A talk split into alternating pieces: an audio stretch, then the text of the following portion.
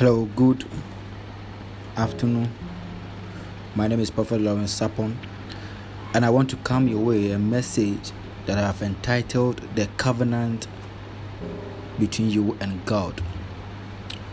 I want to take my scriptures from the book of First Samuel, chapter 5, verse number 1.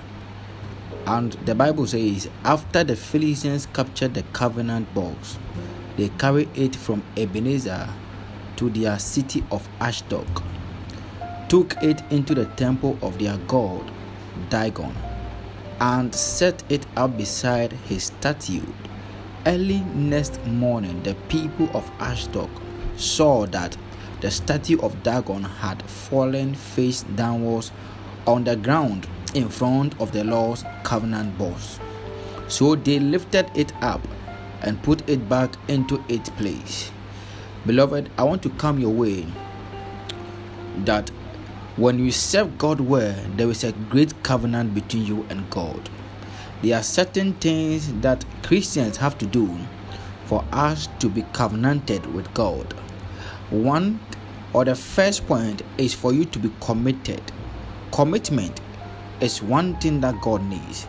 The Bible says that, and the Philistines captured the covenant balls they were able to defeat the people of the Israelites and they captured it and placed the balls in the room of their gods called Dagon and they placed it beside the statue of Dagon. Beloved, I want to come your way and as I'm talking to you, I want to remember you something that on football pitch your opponent will never fight the one who does not hold the ball the opponent will always fight the one with the ball.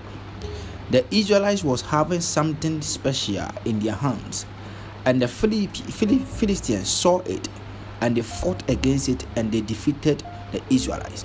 They took it into their God's room, and the Bible says the next morning as they got there, the next morning as they got there, beloved, ha, the next morning as they got there, Dagon has fallen Dagon has fallen and was on the ground. The Bible says, and when they saw or entered into the room as Dagon has fallen, they saw the covenant ball right in front of the statue of Dagon.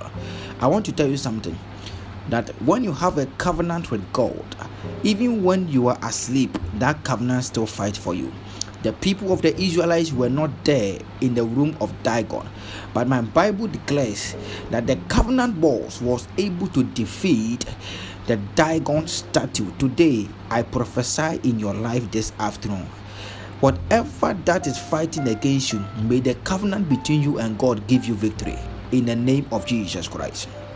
The Bible says, And when the Philistines entered into the room and they saw that their God has fallen, they lifted it back again. I want to tell you something that when you are able to defeat the enemy once, it does not mean that you are a victorious or you are you are you are you are finished. It does not mean that the battle has ended. There are more to come. The higher you go, the higher your troubles. The higher you move, the higher your trials. When the higher God elevates you, the higher problems you will face. The Bible said they lifted it back because they knew that they have faith in it. I want to tell you something this afternoon that whatever that they are using as an instrument to get you back again, may God destroy it in the name of Jesus. I place strength in you that any Dagon or any faulty foundation or, or, or altars that has risen against you and your family, your job, your marriage, your financial status, may God cancel and destroy it in the name of Jesus. Today, I bring you joy and strength in your life and as you listen to this broadcast, I want to tell you that it is never too late. Continue to fight, and God will grant you victory.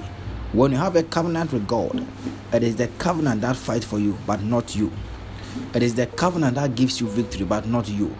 I want to ask you this question What kind of covenant do you have with God?